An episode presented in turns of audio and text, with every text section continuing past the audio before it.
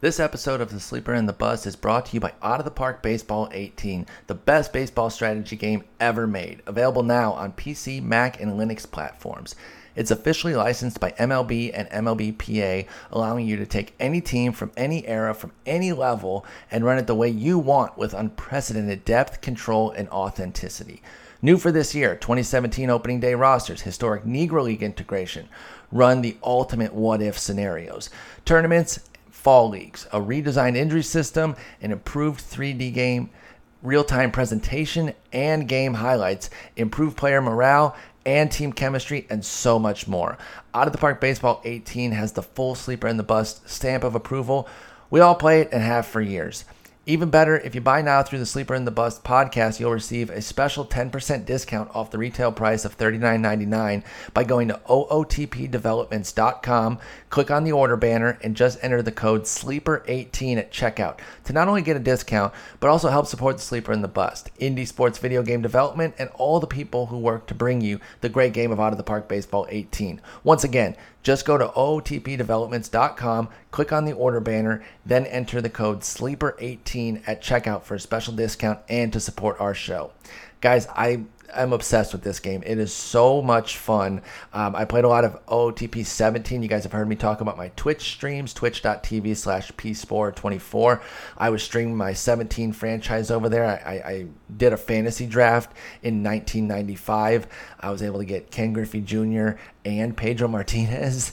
I don't know what the computer was thinking there, uh, letting letting both of those guys get there. I took Pedro with my first pick, and then and then got Ken Griffey Jr.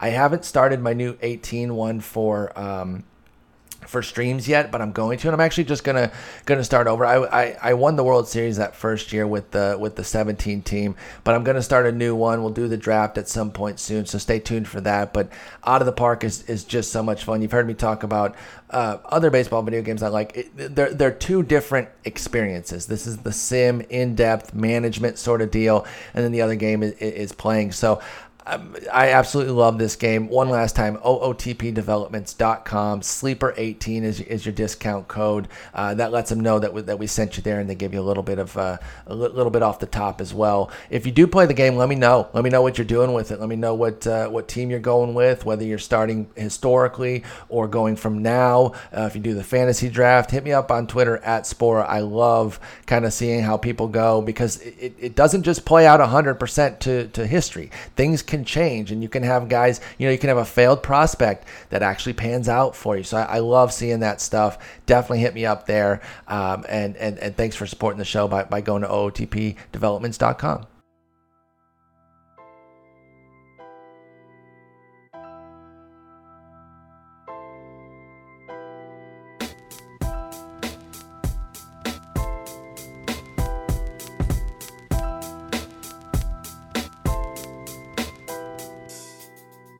Welcome to episode 447 of The Sleeper and the Bust. It is Monday, April 17th. I'm your host, Paul Sporer.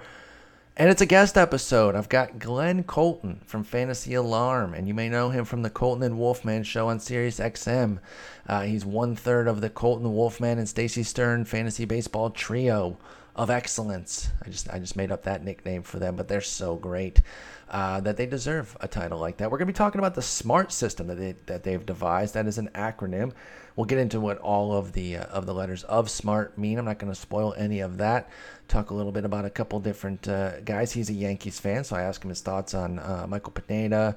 Um, Jose Abreu, somebody that they invested in. Kind of want to see where he's at there, and then we dive into the SMART system, talking about the, uh, the five letters of the acronym, and then they have something called the rules of engagement, which are kind of guiding principles of the SMART system, and and they apply to different pieces uh, of the system. And so, you know, it, it's it's really a great system that they have, and I think the proof is in the pudding, as they say. The success that they've had as a team is is unmatched. It's it's just really really impressive. And so, without further ado, I'm just going to let you get into Glenn Cole. I will mention it is a phone call interview, so it's a little bit lower on the audio quality, but hopefully you've been enjoying the uh, the the better audio quality. We did switch over to a completely different recording system now to try to get the levels matched out with Eno and myself, and uh, I think they've always been pretty good with, with me and Jason. So uh, this one, you know, with with a phone call, it's gonna be a little bit lower, but I did try to adjust it, so hopefully it sounds good. Here we go, Glenn Colton.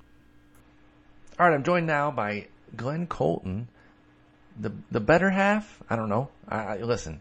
I got you here. I'm going to say it to your face. The better half of Colton and the Wolf Man. But if I get Rick Wolf on, I'm going to say the same thing to him, Glenn. How you doing, bud? I'm doing very well, but I think the one thing that the fantasy community, which agrees on nothing, would agree on, best part of uh, Team CTW is none other than the First Lady of Fantasy, Stacy Stern. So hey, uh, I- I'm happy to be tied for second. Unbelievably true, and yes, it is a nice tie for second. Um, appreciate you being on with us. By the way, uh, you're from Fantasy Alarm. You can be followed on Twitter, Glenn Colton one. That's G L E N N, two N's there, C O L T O N one. Uh, follow him on there. Listen to him on Sirius XM with the Wolfman and often Stacy Stern coming in on the radio show as well. Great trio. I'm going to start off with our with our question of the day. We're, we're diving right in. We're going to lead off here, and I just want to get a, an idea of where you're at right now with your industry league teams. How, how are they going? Uh, it's a mixed bag. Uh, you know, when you have so many teams, it's it's difficult to sort of succeed in all of them. So the LABR AL and LABR NL teams are middle of the pack, and you know, at this time of year, three home runs is like six points. So middle of the pack Exactly. is fine. Uh, the Tout Wars team is struggling dramatically right now, but uh, Mookie Betts didn't play for a week, uh, which is like missing a half a season. uh, he did it for, you know, extrapolated out, and uh, Cano and Abreu have gotten off to a slow start. So that team is struggling, but we are uh, in no way panicking. I want to talk a little bit about um, Abreu uh, with, with, another guy, a couple guys here, and then we're going to get into the smart system. For those of you that are unfamiliar with your work, they're not going to know m- maybe know what the smart system is. Those of you familiar are going to know, but it's worth always diving into because I think even if you're kind of familiar with the smart system, it, it's it- it's a lot of uh, interesting points. You got the rules of engagement with it, so we're going to deep dive on that. But first, I want to get your thoughts on two different guys. I mentioned Jose Abreu, uh, so we'll start with him.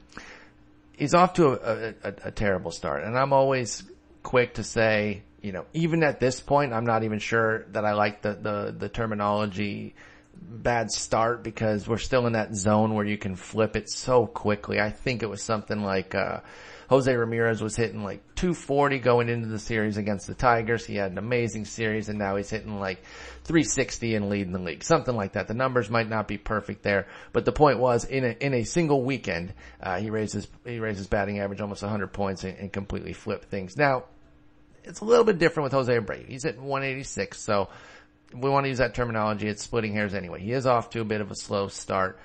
I'm curious if you have any concerns with Jose Abreu uh, beyond just the first couple weeks, or is this something that you're seeing where, hey, he kind of gets off to slow starts and he picks it up. He gets his numbers at the end of the year. How do you feel currently about Jose Abreu? Yeah, I, I'm not worried about it. I mean, last year, go back and take a look. Yeah, you guys Fangraphs have, you know, terrific uh, set of manipulable stats, and I look and what did Jose Abreu hit last March and April? 229.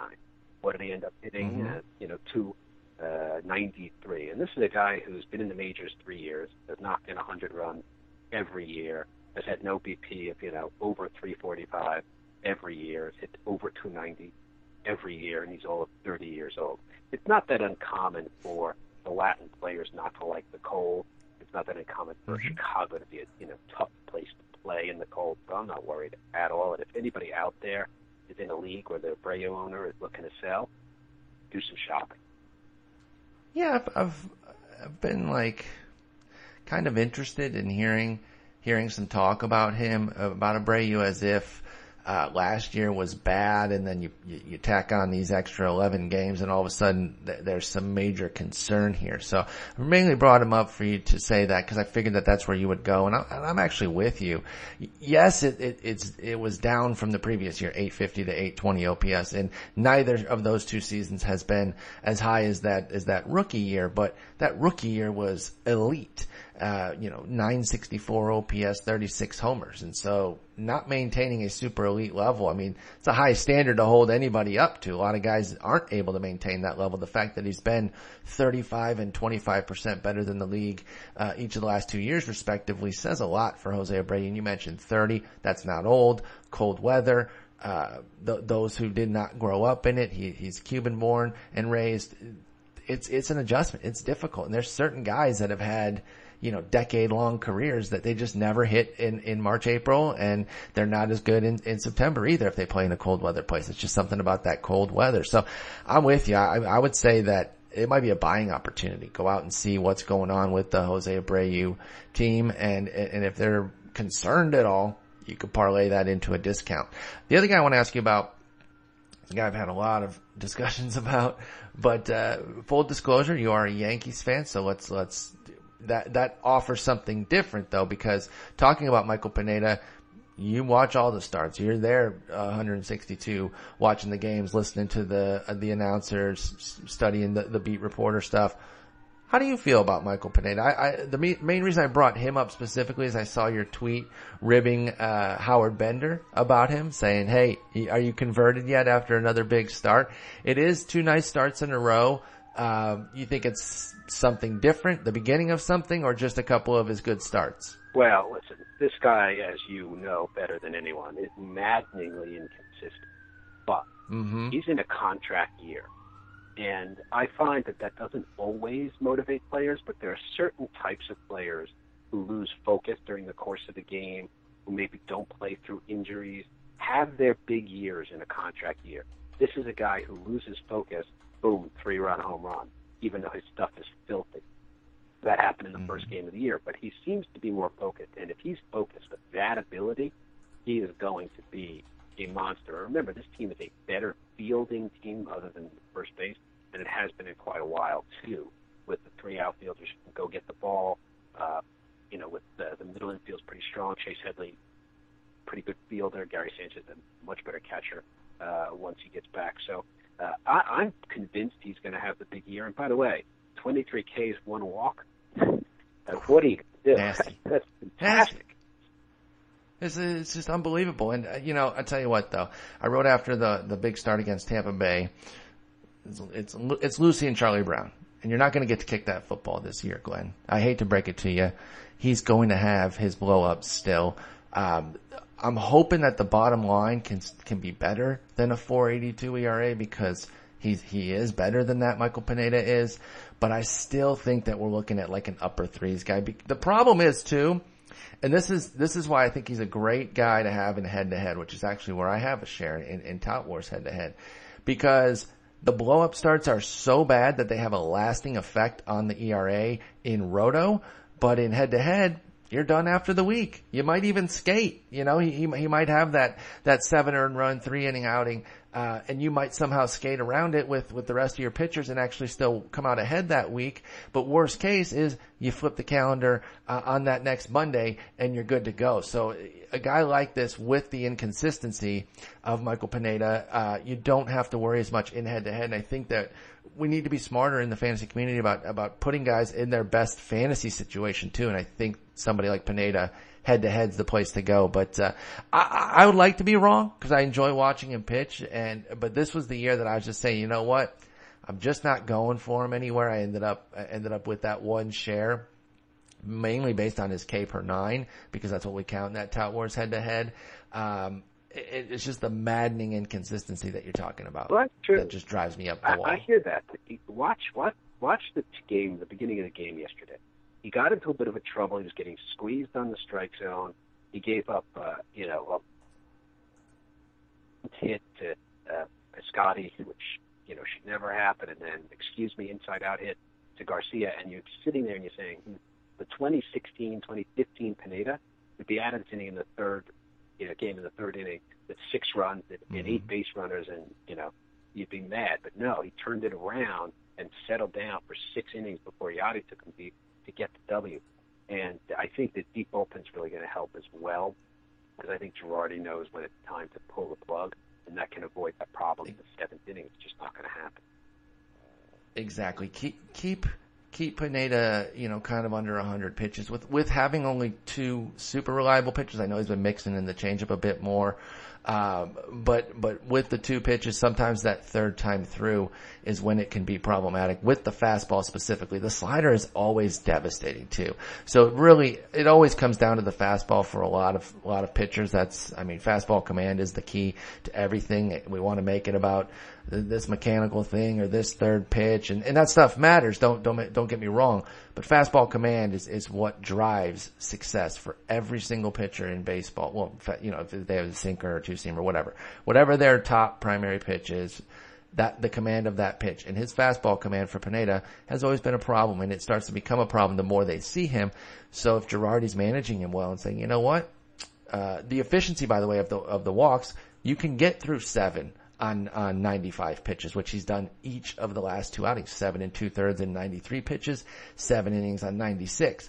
That's a good setup. So I'm always going to keep a close eye on Pineda. I, I am on the more negative side here, but uh, he's somebody I'm going to keep watching. And if and if there are changes, and if, and if we are seeing more consistency with that fastball command and not letting the one uh, misplay or junk hit or or missed call by the umpire, if that's not snowballing on him, then he will be a different pitcher, and I agree with you there.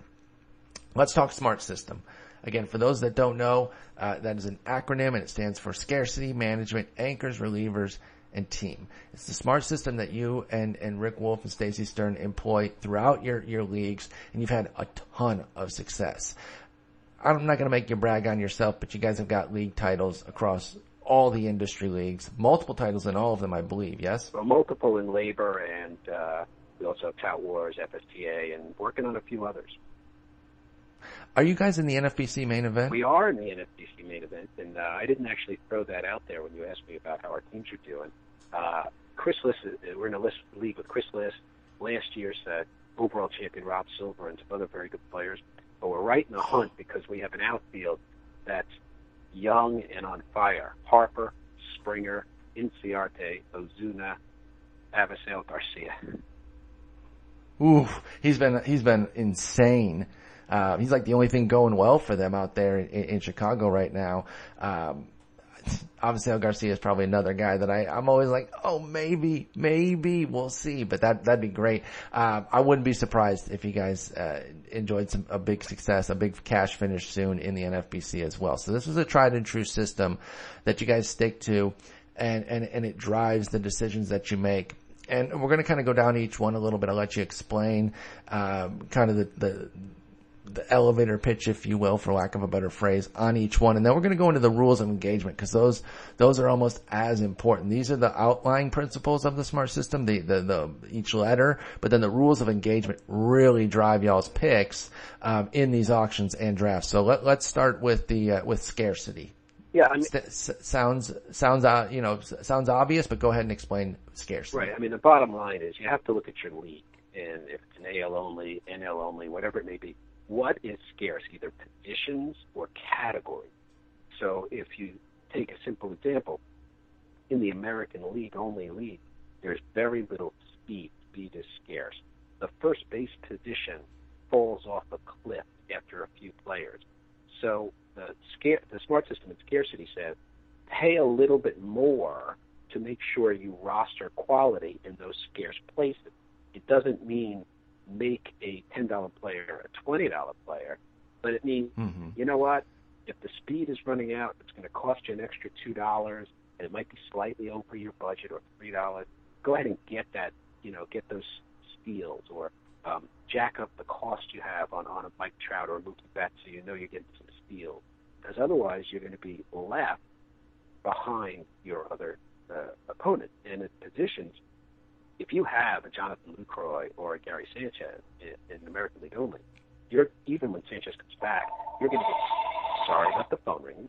You're going to get so much more uh, production than your competitors.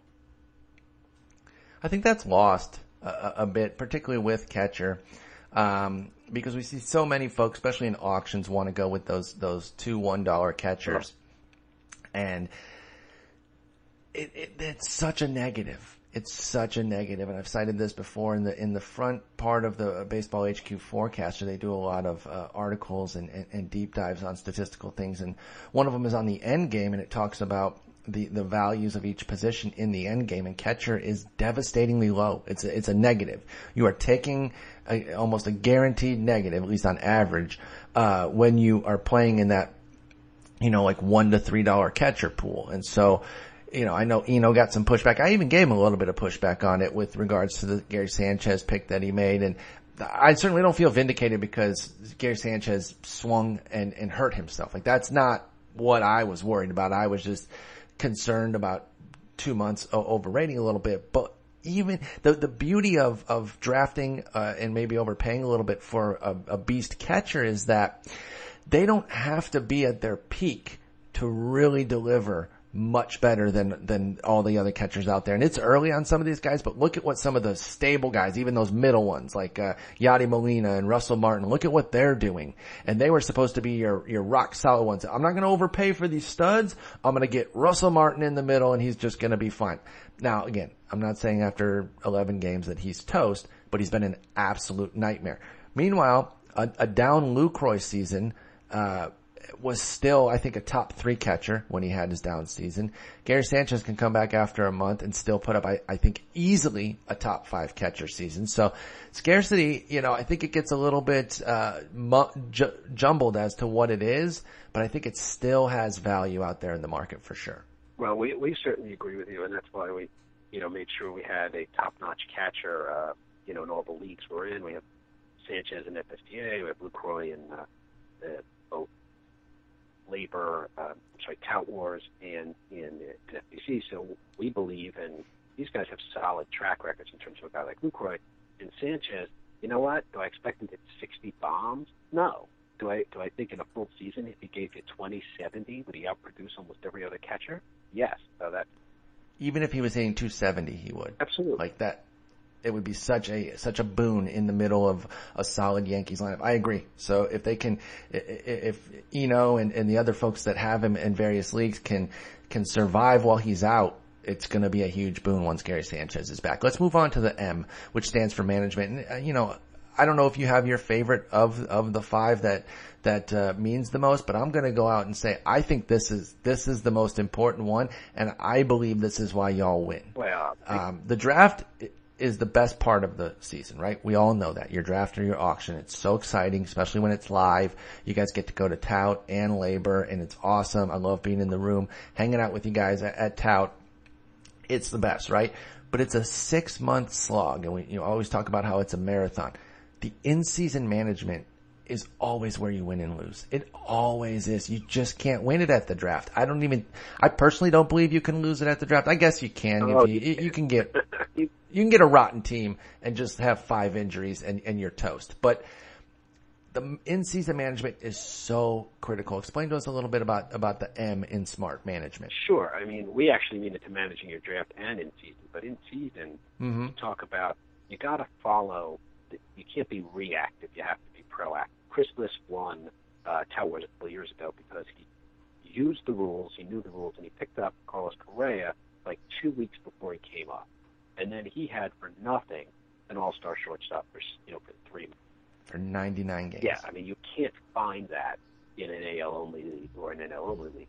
So look for what's going to happen, right, and be proactive about that. Which closers are in trouble? You know what? We picked up Barnette in Texas, to speak, in, in one of the leagues. Is he going to be the closer? I figure it's a 20, 25% shot because the bullpen's such a mess.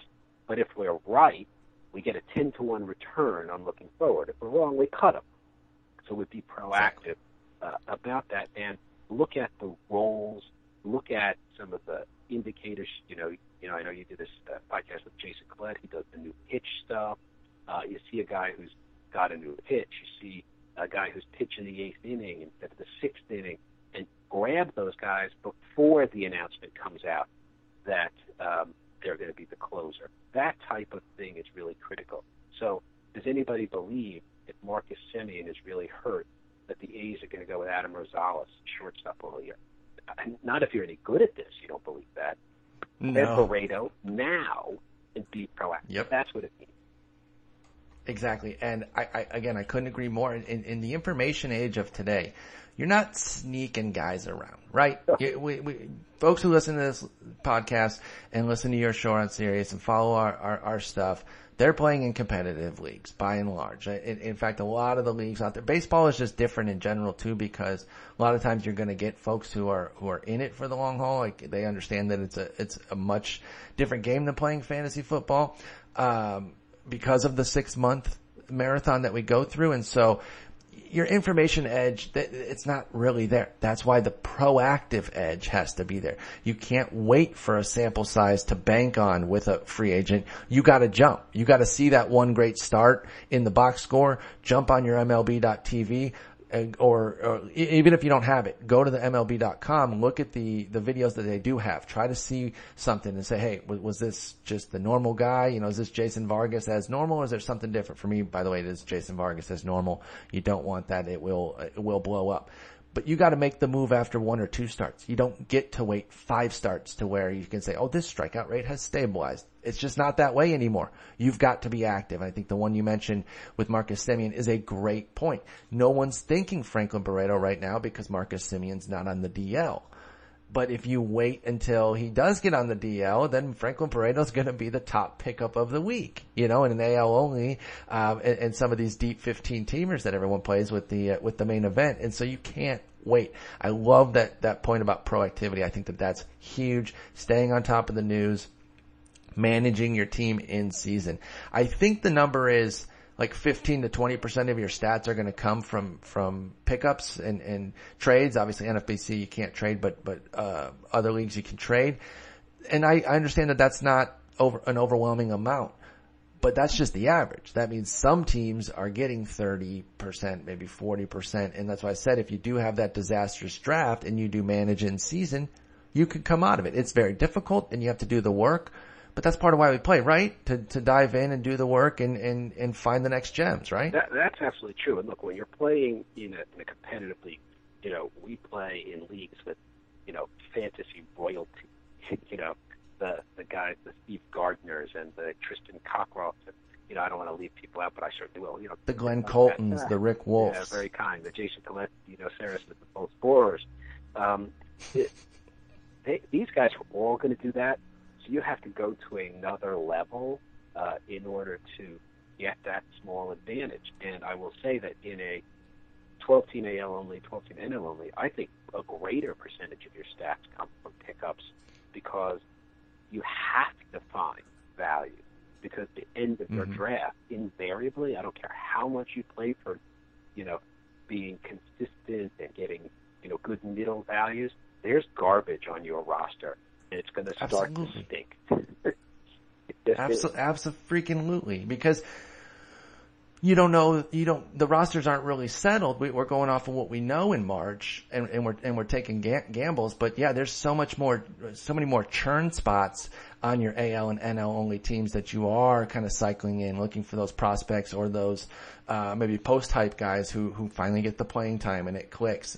And so you just always have to be proactive. So that, that's the main thing about in season management. And again, the, the M also does stand for your, for your in, in auction and in draft management, which is a key part. But since the season's already started, I wanted to focus on the, uh, on the in season because that's something that Jason and I have talked about that, that's something we're always working on. Uh, it's been a weaker part of our game in the past, and and we're trying to be a lot better about it this year, uh, and that's why we're going to win LABR mixed because uh, we're, we're, following some tenets of the smart system, oh, and yeah. we figure you know, why not? Because Glenn and Glenn and Rick are, are and Stacy are dominating. We want to dominate too. So let's move on to the A, which is which stands for anchors.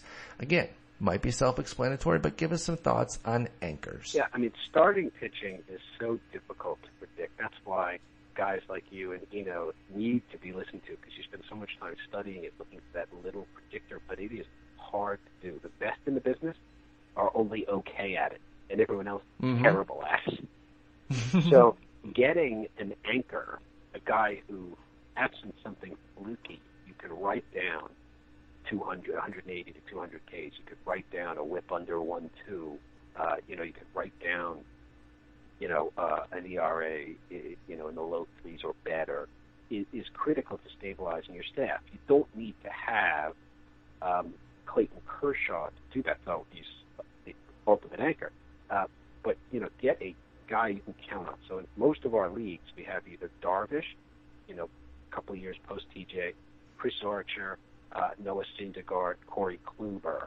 These guys who all we can basically count on, which allows some, you know, more prospecting as you try to build the back end of your staff, which will surely either underperform or get hurt.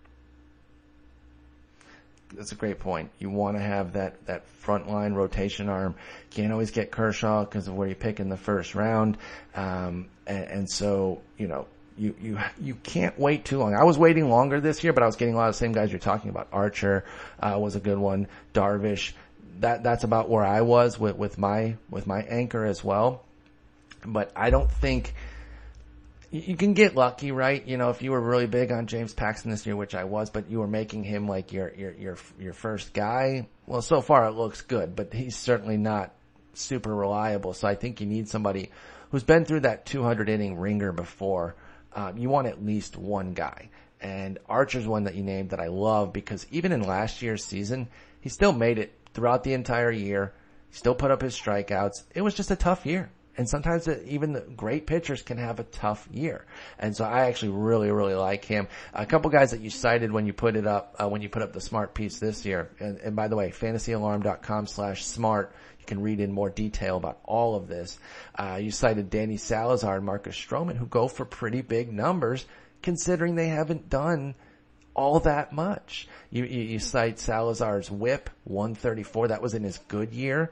And then, you know, last year Marcus Stroman had a 437 ERA. I love Marcus Stroman. I really do, but he's far from guaranteed. You gotta have at least one anchor. Is it always one or do, do you ever consider going for two anchors? You know, uh, most of the time it's only one just for pure cost.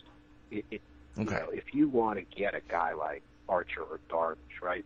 Those two guys in, let's say, tout or LABR would cost you in total fifty-five dollars combined. Yes. Boy, it's, and if you need a twenty-dollar closer, you're going to be at a hundred dollars in your pitching staff before it starts, and your hitting will be bad. So we try to avoid doing that. Let's push the R right in there then, because that does stand for relievers, and you guys are all about um, paying for saves and and saying, you know what, we're, we're going to get somebody that is steady, and even when you do that, you can't predict it obviously we see right now what's happening with Zach Britton, but I fully agree with this. I, I like the ace relievers. Tell us a little bit about the R in smart for relievers. Yeah, I mean, pretty much it's exactly what you're saying, and it's the same concept. Lock in your first 30 saves, 30 to 40 you know, saves, depending on how the season rolls, and then you can be in the pool with everyone else trying to get that second guy, or in a shallow league, that third guy, where you could jump from, let's say, fifth to first but you're not going to fall below a good solid point level if you have a reliable reliever. But you know, jumping down slightly in the rules of engagement, that guy should be on a good team. If that's on a they just have more opportunities. Well, that that's number one, and number two is if you're in a pennant race, you do not trade your closer to go become a, a, a setup man somewhere else. The, the closer oh, yeah. on a bad team becomes the setup man on a good team in August and September, and you're SOL. So that's another really critical point. And I will tell you that every time we experiment with not doing this, we regret it. We experimented with Tout Wars, which allows you to have 10 pitchers, and we rostered sort of six high strikeout number twos, and maybe that'll work out as a test, but I'm very nervous about it. I'd much rather have my ace reliever and go back to work. I, I continually look at, at my most successful teams – to a team, they almost always have a stud reliever, if not two. Sometimes I'll do the double up. Um, you know, that, that gets talked a lot about. Uh, Jeff Erickson was the first guy I really heard talk about. He said that he got it from Todd Zola. So I'll give Todd Zola the credit there about doubling up on those two studs, especially these days with the ratios and the strikeouts that they give. They can be so valuable. So again, I know it doesn't always work out because you can't predict injury and, and, and Zach Britton might have somebody who paid for saves questioning that but I stand by it. I still think it's the way to go. And, and even if you want to get technical, it's not like there wasn't some warning with Zach Britton this year. He did have a little bit of a hiccup, uh, in spring. So if you were kind of up on the news on that, then maybe he wasn't the anchor that you wanted. But again, I ju- I, I don't, I wasn't out there telling anybody to not draft, uh, Zach Britton. So I don't want to pretend like I was. Let's move over to the T and then we'll get into the rules of engagement because that moves everything down, a deeper level and really starts talking more about it. Uh, T stands for team. And it kind of goes to what you were just saying about relievers, uh, but it can apply to everyone on your team. You want players on good teams, right? I mean, there's no question about that. You are going to get more opportunities to score runs, to drive in runs, uh, to on a team that scores more runs. You're going to get more fastballs if you're playing on a team, you know, that has guys on base all the time. You're going to get better pitches to hit if Mike Trout is behind you than if Matt Davidson, no offense, is behind you. That's just the way it is. And I'm not ranking on him, but saying he's not like Trout is not really a big insult. Um, True. You know, so all of those factors really matter. Plus, you know, teams in pennant races got to keep playing their guys. So if you draft a solid veteran, I'm not going to pick on anyone in particular. Let's say the, the Marlins fall out of contention. Are they really going to be playing Martin Prado in September? Is Howie Kendrick really going to be playing in September on the Phillies when they fall out of contention? You know, probably mm-hmm. not. You know, will Anthony Rizzo sit in September? Probably not. No, so, it would take really, something pretty substantial. Right. So, uh, you know, that's where the team concept comes in. And obviously, if you're a starting pitcher on a good team, the likelihood of getting wins is far greater. If you're a starting pitcher on a team with a very strong bullpen, the bullpen's not going to blow your lead and get and, and lose you critical wins. So all of that, or give you more earned runs. By the way, that's another thing I don't think we talk a lot about is that the bad bullpen will also throw a few earned runs onto a lot of starts when a guy leaves in the middle of an inning. That's a hundred percent right. That's a great point, and it, it is one of the most frustrating things other than watching Fernando Rodney pitch about watching games is seeing relievers pile runs onto somebody else's, i.e., your starter's stats. It's brutal. It's absolutely brutal. Now, on a team situation, when you're looking at, I'm trying to think of a good example here because I, I, I know that the potential speed makes it this a tough comparison with Will, Wil Myers. So Wil Myers, middle of the lineup on uh, the Padres, right? A, a, bad team. They're not going to be a good team this year. Do you favor somebody like a Chris Davis who's going to be on a solid Baltimore team? By the way, perennially underrated, out to a good start again. That after the projection systems were were down on them, and I understand why. I don't like that rotation, but they're out there performing yet again. Do do you, is that a, is it an automatic tiebreaker, or do you already just rate somebody like that, like Chris Davis, ahead of a Wil Myers because of the team context? It, it, it's a little more nuanced than that. We'll, we'll come up with our, we'll put a value on every player. We're not, you know, uh, completely married to I will not pay more than the number I put on our player, but mm-hmm. not precise enough for that. But we'll come up with a range that we think is, is right to pay for the player, and then we will goose it up or down based on things like the quality of the team they're on and some of the other rules of engagement that we'll talk about. So with Chris okay. Davis, playing in a great park and then getting, you know, another 27 of his games in the combination of, you know, Toronto, Boston, and New York, he's playing a minimum of 110 games in great hitters parks, right? So that boosts it up. The fact that there's really good hitters on that team moves it up. Um, and whereas with this Myers, it's a combination of moving him down not only for the team, but for the lack of a track record and bad health grade. Yes. Yes, a lot, lot of, lot of factors working against a Wil Myers in comparison to somebody like a Chris Davis, and yet Wil Myers was consistently going ahead of Chris Davis this year, and uh, that was a switch I made kind of in the middle of draft season. I took a second look at Chris Davis, somebody I've never really been huge on. This is Chris Davis, Baltimore, by the way, and uh, realized that I, I might have had it wrong. So I was out there seeking his his services and got him in a couple weeks. So pretty happy about that. But let's let's dive into the rules of engagement. We're not going to cover every single one. Some of them are pretty self-explanatory, but uh, I'm going to run them down and then and then I'll ask you some questions about them. We have age, injuries uh, big free agents on new teams, velocity, upside, hype, ratio protection, home park, and speed matters. Uh, age, we we know that one. Although I will ask one one one quick thing about that. Age obviously means you, you you're probably not interested in getting 35 year olds too often, but they are they can be steady though too. So is it more about super young or super old when you're talking age? I, I think it's a matter of the, the outside, like you're saying, super old, super young. Look, it, you could make the argument that Adrian Beltre has been one of the steadiest players in the game, and you'd be right. But that's mm-hmm. not the mm-hmm. point. If you're asking me who do I want a Strat-O-Matic card of last year's stats, I'm all in. you know. Yes, absolutely. But if you're asking me what's going to happen next year, you have to just take into account that he's more likely that Miguel Cabrera at 35, at that um, you know, uh, Matt Holliday at 37 are more likely to have those injuries that keep them out of the lineup. And so you have to, what we do is we take the value down. It doesn't mean I take, I, I pass on Adrian Beltre or Miguel Cabrera to pick up Howie Kendrick. You know, it doesn't mean that. You know, and I like Howie Kendrick. I should be picking him. We're, we're, we're killing Howie Kendrick Right. out here. I love him. I have him on a number of teams, but um, He's actually, I think he's going to hit pretty well again this year. I think he's going to be back up in his in his normal 280 whatever. Um, so it is funny that we've mentioned him a few times. Ah, yeah, I shouldn't have done that. But and I think he's going to do 90. I'm with you. But uh, the point is that if you're comparing, uh, you know, let's say an Adrian Beltre and a um, a Kyle Seager, for example, you know, if you just looked at last year or the last two years, you might take Beltre, I would take Seager because I think he's much less likely to have just a disaster or getting hurt season. So a I fully agree. and- the younger guys, right?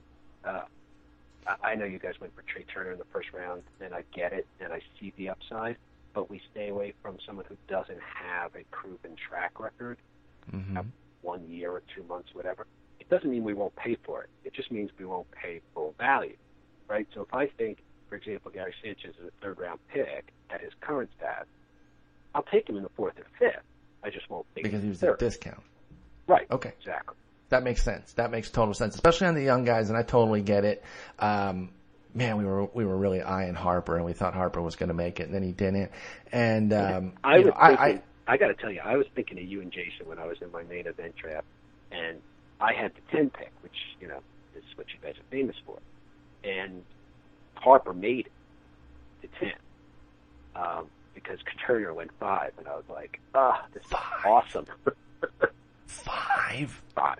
My goodness, like, I mean, that's that just takes it too far. I guess I I, I don't know. I know, like, first round is a first round, right? That the person picking five, that's their only chance at a first round pick. I get that to the to a degree, but I got guys at five that I'm taking easily ahead of uh, of Turner. There's just no way. There's just no way. And if I'd had anybody that I was like ready to go to the mat for, I might have pushed back on Turner at 10. And I'm not saying this because he's hurt or anything like that or saying I, uh, I'm not washing my hands of the pick or anything. We talked about it and I said, yeah, let's, let's, let's go ahead and do it. Um, I was so focused on Harper that I didn't really create a game plan for somebody else. And that was stupid on my part, by the way. I should have had some other names, but I, I was as high on Harper and, and Jason was as high on Turner. We had two guys that we liked. We figured one would make it and it, it was, it was something that we went ahead and did. And so the thing for me with, with Turner is I, I felt that his power could come back and he'd still be fine. I was kind of seeing a Starling Marte sort of mold with him. And you know, um, you, you had this tweet with, uh, Iceman Steve Gardner about some of the, some of the, um, overhyped or super hyped guys this year and how they're not doing too well with, with Turner hurt, um, Benintendi struggling a little bit and, and had to deal with that nasty flu that went through Boston. Sanchez hurt. I think there were a couple other guys. I think it was like five guys. And I pushed back and I said, well, you know, you didn't predict injury for Turner, so how does that count? And then you pointed out that it, it wasn't that so much. It was track record. You have no idea really what you're getting even if he had stayed healthy. And so that I completely understood. And that's, that's the young end of age. And then the old end is that once you're over 35, injuries can strike at any point. And injuries are the next one. Injuries matter. Now, when you're talking about guys in the middle there of like they've had injury issues, but they're superstars when they're great, Harper and Stanton, how do you, how do the injuries come into play for guys like that? The, the, the studs that if they stay healthy, they're going to decimate the league. Well, I mean, Stanton is kind of an easier answer to that question because he's got He a track record. Yeah, I mean, he's got a track record of 400, uh, 450 plate appearances, right? Mm-hmm. Uh, so, okay, he's going to hit his 25 home runs in that space. Pay for that, and then you have upside. But if you pay for the 40 home runs that will come if he stays healthy, you have no chance of profit, Yes. and you have That's a a great call. of getting, you know, a big problem. And you know, look, it, it's a little bit chalk, if you will, but Rich Hill is hurt. I mean, anybody who drafted him thinking, oh, this is the year he gets through, you know, 180 innings, deserves what they get. They just didn't. Yeah, I mean, if you're upset with what happened, I, I, I can't really help you on, on, on that one. I was slotting Hill where he was and saying, you know, we're going to get another 110 to 120 and I think they'll be good. But for those who are, oh, we can get 150 this year. Why? Why would we all of a sudden get more than, than he's done in, in previous years? That part didn't really make any sense to me. And, you know, you had to price that in and some people just don't want the headache. And this is something that goes back, uh, with injuries to also the reliever piece with taking sketchy closers is that not only are you, are you paying like a premium for say Stanton, um, and there's a bit of a premium on, on Rich Hill this year and, and, and guys with injury track records, but now you have to spend in-season resources to, to fix that when they do get hurt or when the sketchy relievers do fall apart. You have to go into the pool and that just cuts into your potential to get the next hot prospect or, or whoever the best emerging guy is, whoever this year's Jonathan Villar or JD Martinez is. So there's like a double cost to it that I don't think we always um, assess properly either. Oh, I think that's 100% right. And there are some out in the quote expert community that will say, you know, when you value Giancarlo Stanton, you have to include the stats you'll get for the other 200 plate appearances. Well, you know what? In a 12 team mixer, you can probably go out and get a, a Kevin Pillar, right, or somebody like that. Sure. Going give you solid numbers. But in a 12 team NL only, you're talking about Matt Szczur, who I think is a nice player, but he's never going to play. Yeah, exactly. I mean, you're you're not getting a whole lot there, and and and that's the thing. We play, you and I specifically play in a lot of deeper leagues, and that's not everyone's experience. So I understand people going for Stanton in a 10 team mixer or a 12 team mixer. That does make sense at that point because you are trying to spike that 50 homer season because it can be such a game changer, but you have to alter it based on the league. Too often I see people taking that 10 and 12 team strategy and applying it in 15 team or the, the 12 team NL only. And then they are left holding the bag when Stanton gets inevitably gets hurt. And like you said, they're replacing it with Matt Szczur or Jon Jay. And it's like, well, what happened here? Well, what do you think happened? He got hurt again and, and you did it in a league that's way too deep. So you have to be smart about how those in-season resources are going to be spent too. Maybe in a thousand dollar FAAB, you're a little bit more liberal with it, but in a hundred dollar FAAB like LABR Mixed is, I think you want a little bit more stability. That hundred bucks can dry up quickly, especially if a few big names come out early. Oh, that's let's move on. Right, go ahead. Fire away. Sorry. Uh, uh, the next one I really like. This is one that I've come into the last couple of years, and uh, to be honest, I was always familiar with the smart, but not always familiar with all the rules of engagement. So I inadvertently stole a rule of engagement and pretended that I had come upon it myself. So uh, I apologize for that. This is a long time rule of engagement, and it's a very good one. Big money free agent signings, and um, this particular for me for pitchers, and I, I've done a little bit of study on that with pitchers, but I think it applies globally. Um, again, a little bit self-explanatory in terms of what it means, but go a little bit deeper. Big money free agents is that something that you guys generally avoid or uh, or universally avoid? We pretty much never own those guys because they they go at full value or more, and we're taking twenty percent discount. Because what we think is, look, they we forget sometimes in the in the numbers community that baseball players are human beings, right? Mm-hmm. That these are guys who are taking a new job. They're living in a new city. They have new coworkers. They may be in a new league. They're working with, you know, uh, new teammates trying to gel on the field. Uh, new mentalities, a new hitting coach, uh, separated from their family. This is all stuff that eh, you know gets people, and they're pressing to justify the huge money they're being paid. Sometimes it's an obscene amount of money. I mean, you know, so you take an Edwin Encarnacion, right, who's been, uh, you know, 34 plus home runs for five straight years. He's got one homer in his first 50 plus plate appearances. He's striking out 35% of the time, and he's hitting 205 because he's pressing and he's not comfortable. Oh yeah. And so, will he rebound? Yes. Is there a buying opportunity come around, you know, April 30th, May 15th? Yes. But he can't possibly give you 42, 125 if he has a bad first six weeks. So you can't pay for the full six months. That's the basic theory there. And there's so many examples of that. I mean, Zach uh, actually happened to be in LA, so Zack Greinke pitched um, on Friday, so it reminds me. Uh, he had a bad year after signing that $200 million contract. It was it was rough, right? Uh, no big It surprise was- there. Even the great Robbie Cano, you know, the, the guy whose picture I, I want to have on my wall. Uh, that you guys are known for Right. uh, investing in. he, he didn't have a Robbie Cano year in his very first year in Seattle. Now, it doesn't mean don't own these guys. It means don't pay full value for these guys. I mean, Cano hit only 14 homers, uh, and, you know, and only 80 ribbies in his first year in Seattle. Is that a bad year? No. Did you get a profit from that? What you had to pay? Hell no. Yeah, did you get second round value? I don't think so. And that's a big thing, by the way, that you mentioned that I want to highlight. None of these rules of engagement are saying universally X these guys off of your list. It's saying don't pay for it at the perceived price that we think they're going to go. Big money free agents, like you said, they're hyped. They were talked about a lot in the winter. They're going to a new team. We're all jazzed up about it. Don't pay the full price.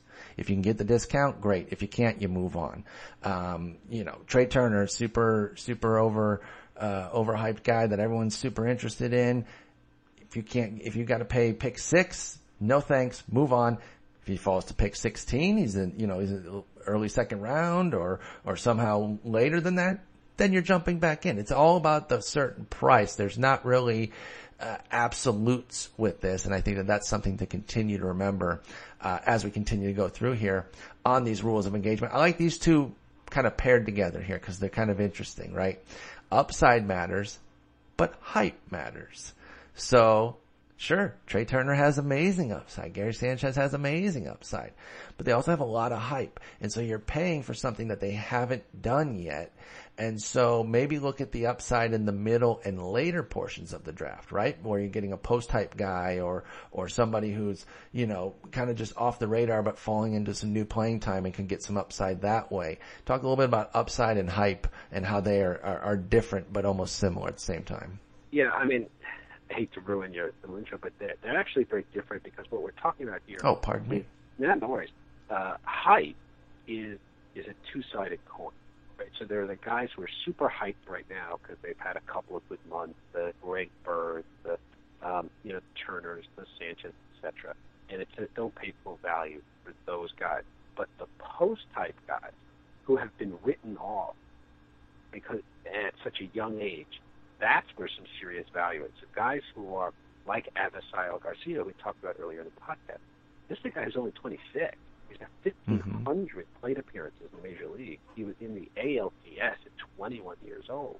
And all of a sudden at 24, he can't hit. It's ridiculous. So there's huge value in the post-hype guys as well. Um, you know, an Ender Inciarte, for example, is only 26, you know, killing it. Is he going to hit 50 homers? No. Is he going to hit more than he hit last year? Yes, because he's still growing. What he's He's still maturing. Um, that's where uh, sort of we talk about hype and the two sides of that coin.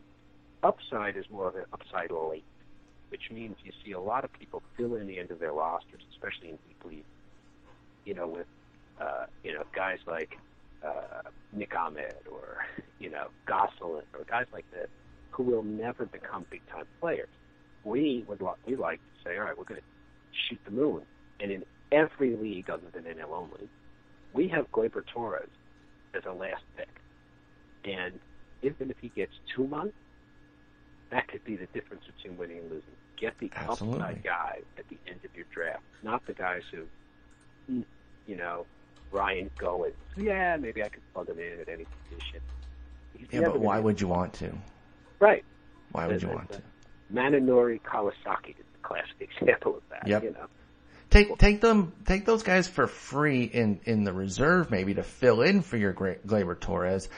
Another thing about that, by the way, with Gleyber Torres specifically and, and, and guys of that ilk is, okay, he's debuting at Double A this year, and five, six, seven years ago, he's not making it up this year. They just they just wouldn't do that. Uh, you gotta you gotta hit AAA, and so he would need you know best case is he would go half season AAA or excuse me half season AA, half season AAA, maybe September call up. These days, once you're at AAA, you're knocking on the door. You don't even have to go to AAA. And once you are in AA, you've got a shot. And so even the guys um, who, okay, maybe had a full season high A and they're going to start at high A this year uh, with the expectation that a good a good month will get them to double A, those guys are in play as well. I that's something I've had to adjust to over the last two three years.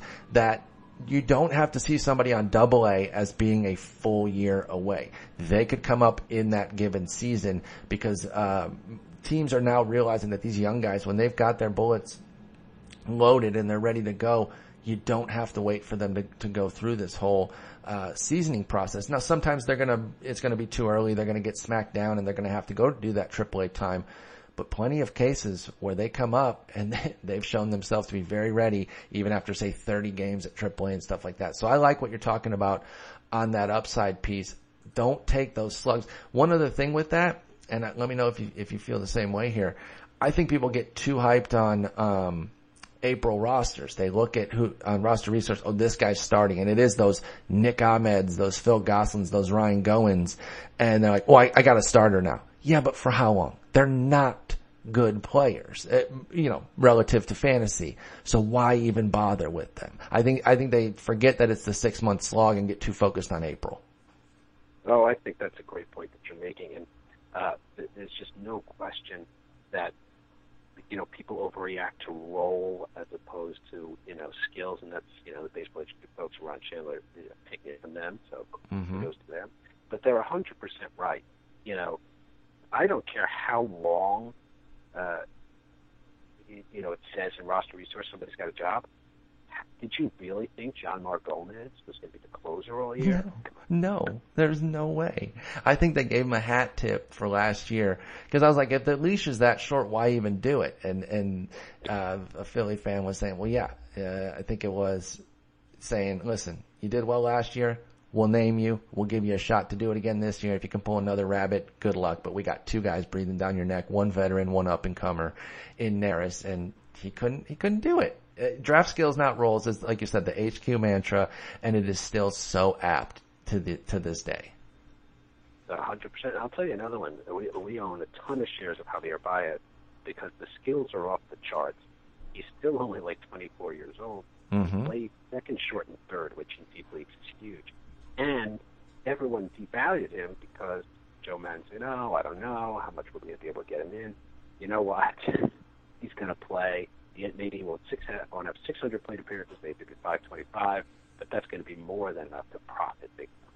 And if he and if he takes the two steps forward, Javier Baez does, then he's in every single day. And that's the thing too. That kind of goes back to the upside. That's middle round upside. Remember last year, year before, uh, Javier Baez was was on the hype train. It, it was the it was on the other other side.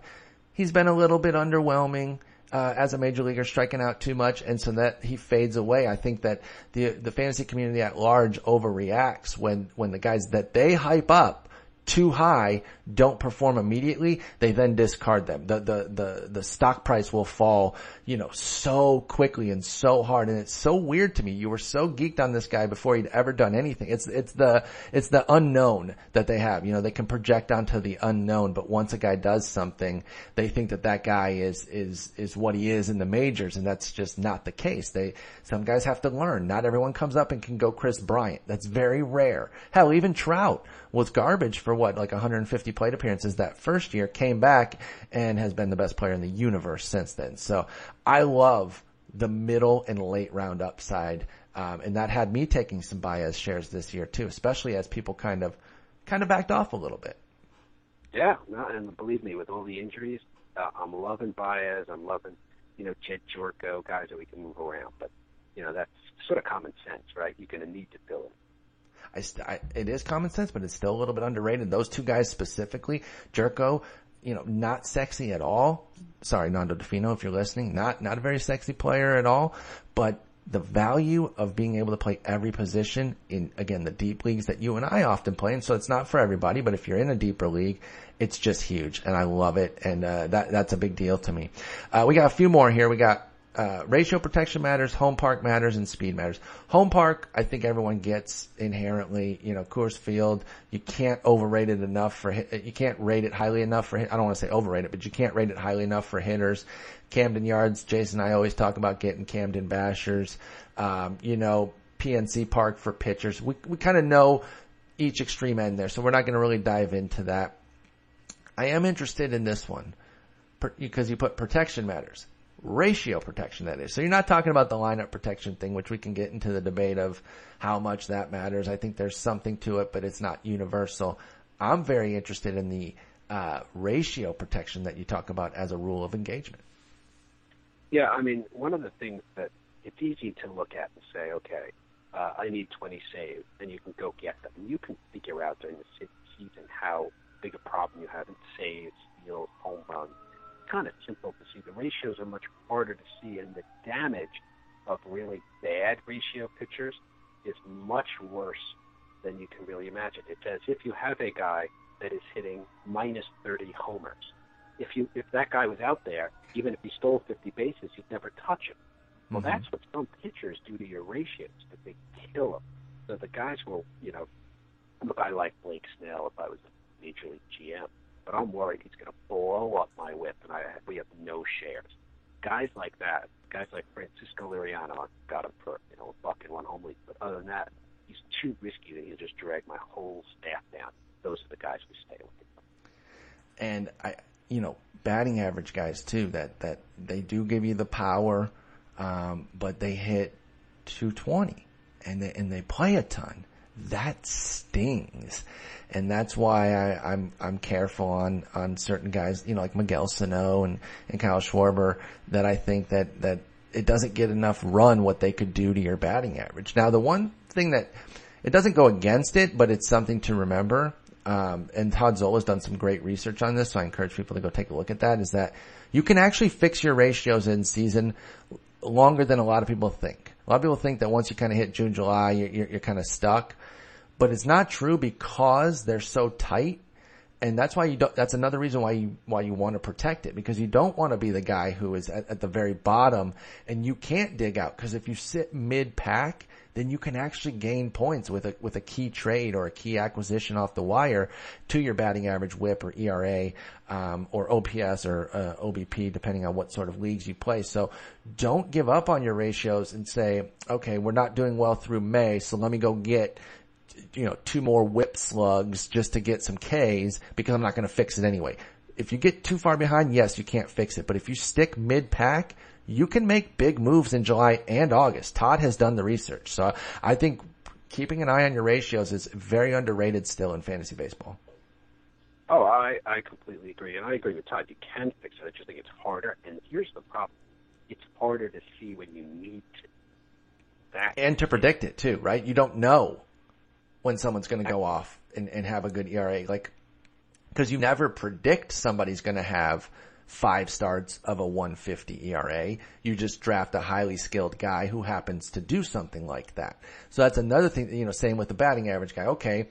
We know DJ LeMahieu's probably good for no worse than a 290, but when is that 380 month coming? And, and, and, and can I trade for that at the right time? You know, so that's another part that makes it difficult to fix. So I'm, I'm, i totally understand that. That's why you need to be smart about it and not take those, those slugs. And, and if you do, make sure there's protection. Like I love Joey Votto in OBP leagues. He's a first rounder without any question. I don't understand how he sometimes falls out of the first round in OBP leagues. It's comical that that even happens, but he allows you to take uh, two other OBP slugs and they won't hurt you. I don't know that you can do that with whip though. I don't know there's somebody that's so good in whip, you know, even Kershaw that you could take two other guys that you could take Snell and Liriano without hurting yourself. You can't because the guys like uh, like Votto or batting average, you know, Robbie Cano, you know, who's going to hit 290s, get up 600 times. Uh, the pitchers miss time. Even the great Clayton Kershaw missed two months last year. Mm-hmm pitchers are much more likely to miss time. And if you're really counting on one pitcher to carry two others, then that's a house of cards that can come down in a hurry. Exactly. Exactly. Uh, let's talk speed.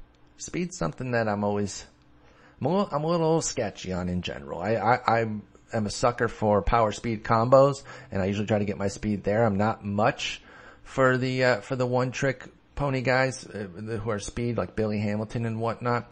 How do you guys approach them? You say speed matters. Well, what, what does that mean? It's, it's basically what you just said. In other words, get your speed throughout your lineup, right? And you look. If Billy Hamilton, you think is a 20 year old player and he's a 10, you know, of course, go get him. No big deal. But I'm talking about if you have a choice between, um, you know, uh, a George Springer on the one hand and an Adam Jones on the other. One give you 20 steals, the one not going to, right? Mm-hmm that's where you make it different. And if you get a number of guys who are multiple category guys, uh, almost all our teams are built around those types of players, then you're going to have enough speed with your solid everyday players that you're going to be in the middle of the pack. And if you find a good speed guy, well, then you win the category. Absolutely. And, and I think, uh, one of the things mentioned in, in the piece, fantasyalarm.com slash smart again for those that want to check it out is that, um, you can take the one trick ponies late. Right? You could, you could try a Travis Jankowski out or Manny Margot. And obviously they're having disparate seasons right now. Margot's doing pretty well and Jankowski isn't, but there it's not killing you. But when you take a Billy Hamilton now, if Billy Hamilton has a leg injury or if Dee Gordon, you were banking on him to be your speed. People who drafted Dee Gordon last year probably didn't supplement him very much and then he got suspended and their speed is tanked, Glenn. Yep, you're you're a hundred percent right. You you increase your risk, but the other problem is with those one trick ponies, they could get taken out of the lineup. Now look, Billy Hamilton probably stays because he's a great center. Great defense too, yeah. Right, but you know if you're a Dee Gordon, if you're not hitting, you're out of the lineup. Yeah, because he's actually not that good defensively. Right, that, that's exactly my point. And a lot of these speed guys don't tend to be great the, the defenders, even you know, I mean, the great, the greatest speed guy of all time, Rickey Henderson, was not a great outfielder. Nope. Uh, he was flashy, but he was not a great outfielder, and that's fairly common with these great speed guys. So it's much safer to get guys like, you know, like we're talking about, like Springer, and uh, you know, or up the amount of money you're willing to pay for a speed guy who's also a great player in other categories: Trout, Altuve, Mookie. Pollock, Polanco, Marte, uh, guys like that who are going to get your speed elsewhere. I just, I don't like putting it all in, in, in one basket there. I'm totally with you. Um, so those, those are the rules of engagement. Uh, I'm not going to ask you to, to say that this one is 100% over this one, but what are some of the most important? Like, I'm sure there's a hierarchy to these in your head when you're, when you're there and you're saying, you know what, I can give a little on this one, but, uh, he really fits this rule of engagement, so I'm gonna go for this guy. Do you have a couple that stand out as, as uh, most highly focused on by, by you, Rick and, and Stacy when you guys are in there, uh, in your auctions? Yeah, it's definitely the age, the injury prone, and the big time free agent. Okay. Because that's where you're going to make your big money mistakes, right? Uh, you know, I mean, the whole show and the whole thing about rules of engagement is to take off the rules of engagement from Top Gun, uh, where, you know, Viper says these rules of engagement exist for the protection of, of your, you and your team.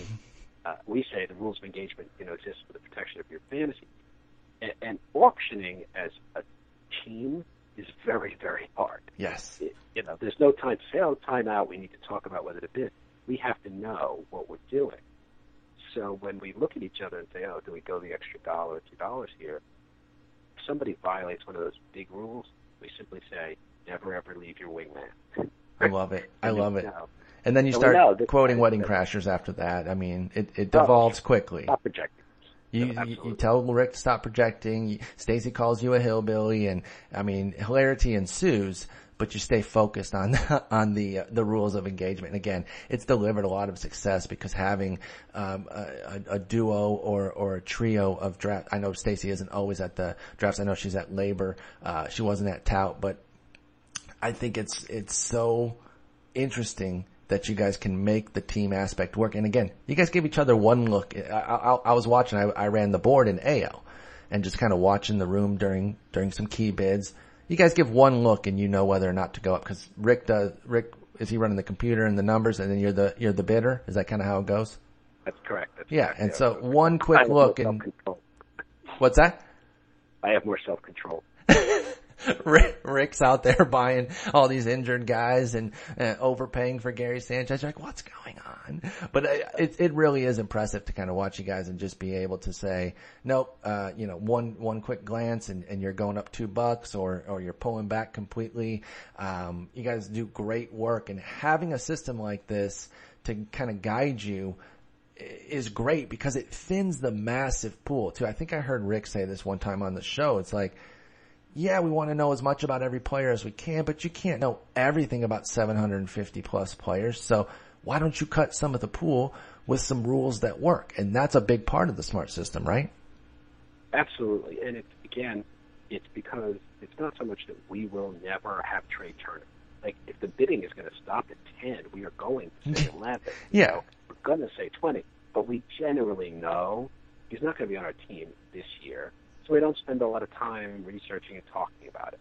Uh, we don't spend a lot of time talking about Edwin Encarnacion, not because we don't love him as a player over the you know next three years, it's because we know we just aren't going to pay the price this year. And when you have to review, we do this in Arizona at LABR, every one of those 750 players, to be able to cross off some, it's very helpful. It's huge. It's huge. And now, here's what's going to happen. Trea Turner's already hurt. He's going to struggle through this year. And then he's going to be a Colton Wolfman and Stern special next year because upside matters and everyone's going to jump off the train and say that guy burned me when I took him number five overall and I'm not going to have him this year. And then he's going to start going in the ninth round and you guys are going to have him on every single team when he breaks out next year. That's exactly how this story plays out, right? Heck yeah. For my sake, I hope not because, because as you mentioned, Jason and I have him in LABR, but it wouldn't surprise me. Well, don't get me wrong. We don't root against them. We never root for anybody to get hurt ever but it's just uh, you know it's it's just too hard to be really good at this. So we put uh, a real skeleton together that will hold together, and then we put some information, you know, some meat on the bones. But especially when you're playing in a tough league, whether it's a tough home league, it's the folks, the guys and girls in your league are really good, or an expert league where you're trying to match wits with, you know, Nando Di Fino and Jason Collette and Paul Sporer and whatever you have to have an edge, and we think this is, you know, our edge. Does it work every year? Heck no. Does it work more than it fails?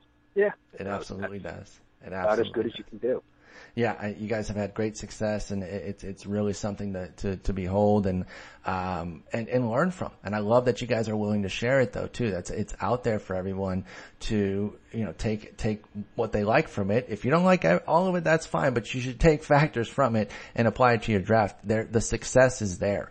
And by the way, happy five year anniversary of Colton and the ah, Wolfman. I believe that you said the debut was five years ago today five years ago today. Let me tell you a funny story, which we will share on the air. Uh, first day, finally get the show. It's going to launch. We're going to. At that time, it was on at eight o'clock five years ago, and uh, Kay Adams of the NFL Network, who she was hosting on Sirius XM at the time with, with Kyle and Ray.